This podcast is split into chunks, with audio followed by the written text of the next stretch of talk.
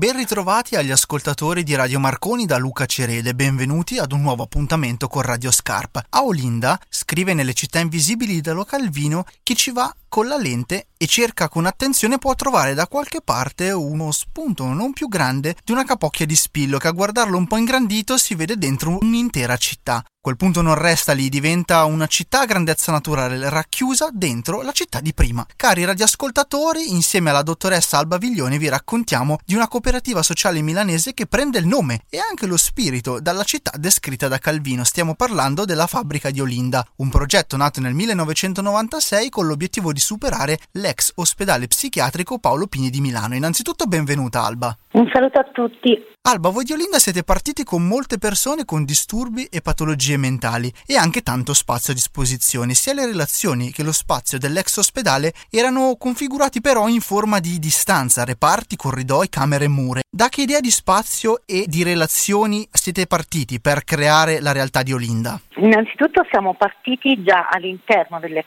Paolo Pini. Chi ha fondato Olinda si è occupato, come dire, di riaprire il parco alla città, quindi chiudere l'ospedale psichiatrico e riaprire il parco alla città. Gli spazi che ci sono stati concessi per prima sono stati la camera mortuaria che aveva però vicino un cancello, quindi uscendo da quello che era l'utilizzo di quello spazio che sicuramente non era come dire quello che aveva più anima, anzi, però c'era la risorsa del cancello e da lì abbiamo potuto come dire riaprire il confine. Abbiamo descritto gli spazi, ora veniamo alle persone. Come avete raccolto e reinterpretato la sfida di deistituzionalizzazione in psichiatria che la legge 180 del 1978, la cosiddetta e famosa legge Basaglia, ha lanciato? Come si può evitare di riprodurre il ghetto dei manicomi?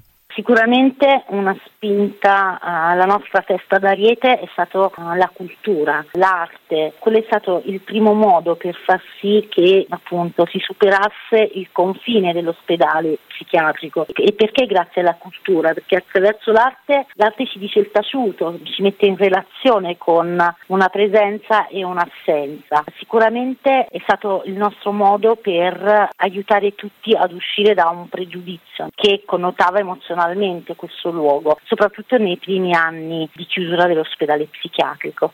Quali sono le pratiche e le attività che avete portato avanti negli oltre vent'anni di Olinda per ricostruire accessi e diritti di cittadinanza delle persone con problemi di salute mentale? Le attività che abbiamo portato avanti, che sono diventati poi lo strumento per l'inclusione sociale che ancora oggi facciamo, sono uh, la ristorazione, quindi quella che ti citavo prima, la camera mortuaria è diventato il nostro bar-ristorante, dove si organizzano pranzi, dove si organizzano concerti, dove si organizza l'accoglienza intorno al cibo. Un altro spazio che abbiamo utilizzato è la foresteria che è diventato il nostro ostello e anche questo sono delle attività che ci permettono di fare tirocini formativi, di imparare un lavoro, di insegnare, di formare a un lavoro fino poi a poter assumere e poter avere dei contratti a tempo indeterminato che permettono alle persone di riacquistare il ruolo di lavoratori non più solo di pazienti, ma di persone che hanno una presenza attiva nella cittadinanza e nella propria vita.